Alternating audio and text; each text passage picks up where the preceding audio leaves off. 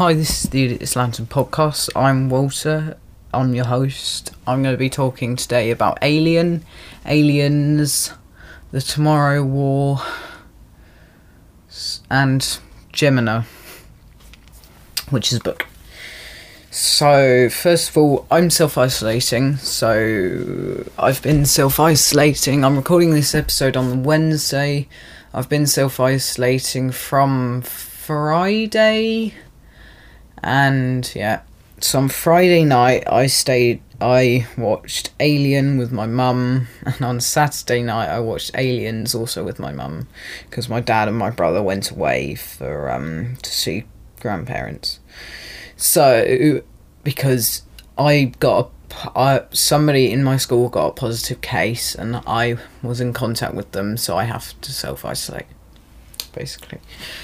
Yeah, it was, and I had to leave during my English lesson, and we were watching a film and everything, and I often enjoy my English lessons. Yeah. But anyway, uh, so Alien and Aliens, out of the two, so they're about uh, Ellen Ripley, who is part of a team who are on the starship the Nostromo when uh, they receive a call from a distant planet that sounds like a call for help, so they go out and check it out, and then this person latches itself onto, I think it's called Kurt, Kurt's face, and they bring it onto the ship. Yeah. Probably most of you who are listening to this have heard of Alien uh, and all the face huggers and gut busters and whatever. Um, I, to be honest, I enjoyed the second one more. The first one, my problem with the first one was the score didn't fit. It was like a score to an Alfred Hitchcock film or a film even earlier to that. It was incredibly classical and it didn't fit at all. Um, the atmosphere was very good and Ridley Scott's great with his atmosphere, like in Blade Runner. I've talked about Blade Runner on end. I talked about it a lot with Seth in episode 24, I think, where we also talked about Ex Machina. So go check that out. Ex Machina is great. Blade Runner is great. Check them both out. Blade Runner, well, yeah, Blade Runner's not on Netflix. It's not on Amazon Prime. You have to buy it to watch it, which is slightly unfortunate. Blade Runner 2049 is on Prime, so watch that, but obviously watch Blade Runner first. Anyway, I really I I enjoyed Alien. It didn't scare me. Some of it jolted me and I felt a bit tense at times. It wasn't really a horror film. Um some of the more modern horror films that I've watched lately, like A Quiet Place and The Invisible Man, have had a better reaction from me, definitely. So I watched A Quiet Place with my friend, and he got, yeah, we'll call him Hamish. So Hamish got quite scared whenever I said, oh no, not this bit, or something along those lines, which was quite funny. But a Quiet Place wasn't actually that scary, but it was certainly scarier than Alien. Anyway, it's I for how it looks and the acting in it is still fine. It's it's not very dated at all. It's it's definitely it's definitely worth it's not dated at all. All the sets they might even look better than some of the spaceships. Like the the design of the alien ship in Aliens that they discover on this distant planet that is really organic and it works really well and I'm probably going to talk about the it, it, it just looks more like it's actually part of the aliens whereas it's not something just completely different that looks like they've just hijacked it or something. So, yeah, I, I enjoyed Aliens more, definitely. Aliens had a better score, the tension was better in Aliens, and I think the performances are definitely better in Alien, but the score just brings you away from all of it. If it had a very similar score to Aliens, it would have been a better film, definitely. Aliens also it's very it's far far it's a lot faster paced than the first one, and I don't mind that. I think if it if it just skips around a lot and I actually and I'm just standing there like what what happened and I'm trying to catch up, that's when it's way too fast paced.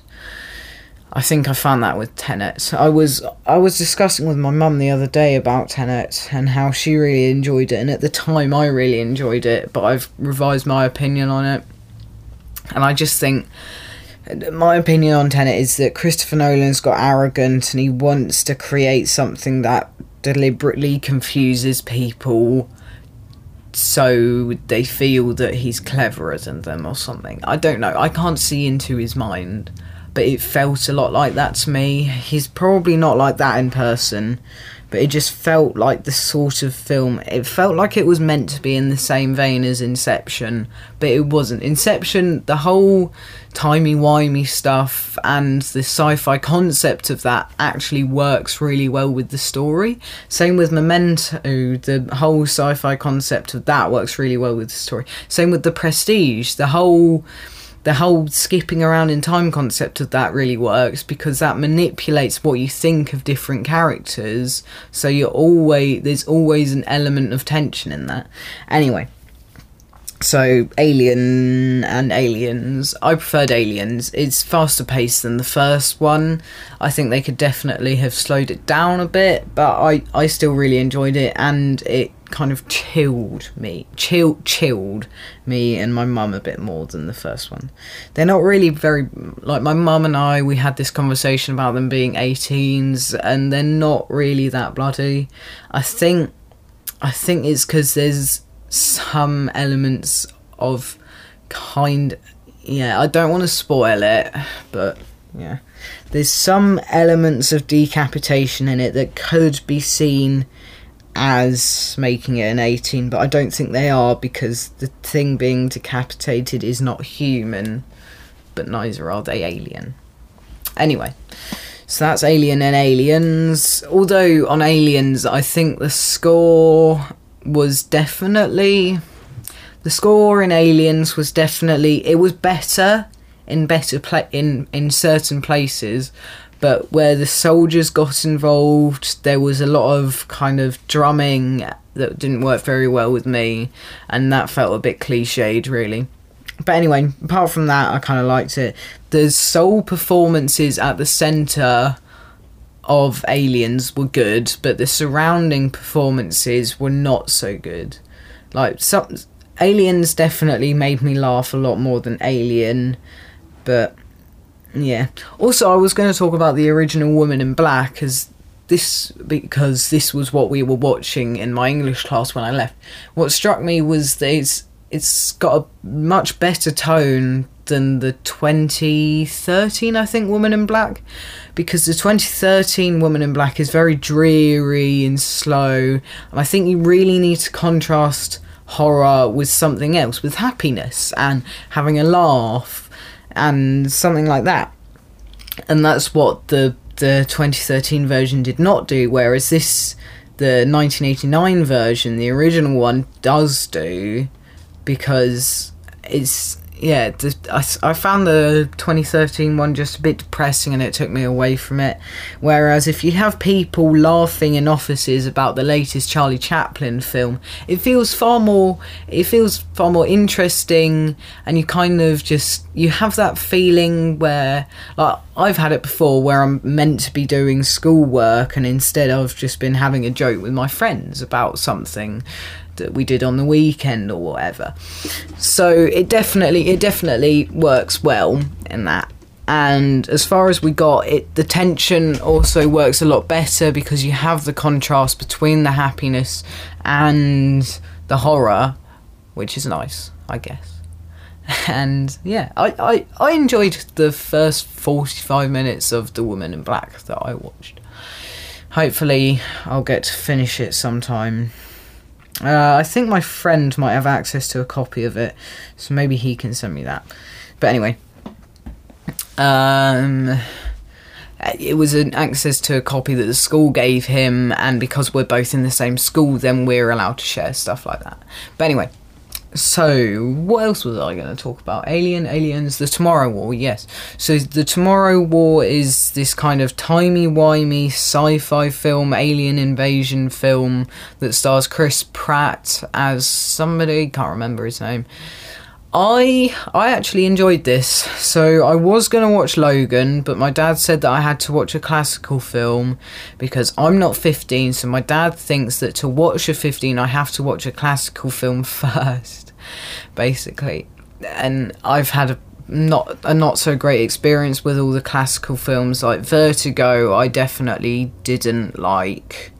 And I actually saw a teaser for a Vertigo uh, game that actually looked quite good. It looked nothing like the film, which is nice. It looked nothing like the kind of yeah. The film felt incredibly wrong to me, and I just I don't want to watch it again. But anyway, uh, I I I enjoyed the Tomorrow War actually. It's it's an action film, but its action heroes aren't incredibly wooden like Captain America. Instead, they're funny and they actually have a heart and emotions. And there are some scenes where you actually feel like you're almost helpless in your emotions, where you just feel like this person really needs help, but they they don't want help from anybody. It's it's really good. I really enjoyed it. It's not really good, okay. It's not really good. So Alien and Aliens, I would give those both four stars. The Woman in Black, I would also give four stars, but I haven't seen the rest of that, so I don't know. Um, the Tomorrow War, I would give it I don't know. Maybe a four stars, actually. A low four stars but a four stars nonetheless. I found, yeah, it worked for me. Um, the aliens aren't scary and they don't actually bleed acid, which actually is really interesting in it leads to some interesting sequences in Alien and Aliens. Um, but yeah, I, I, I enjoyed the Tomorrow War, and it was funny, and some of the characters were definitely funny, and Chris Pratt had a big old heart, and I liked that. Anyway, uh, what else was I going to talk about? Gemina. Uh, so Gemina is the follow-up to Illuminae, which is a book that is made up of a compilation of files um, surrounding an event after. So there's this mining operation on this distant planet, and people are living there. It's a, it's an illegal mining operation, um, and they get found out by this special industry, and the industry basically tries to kill them all.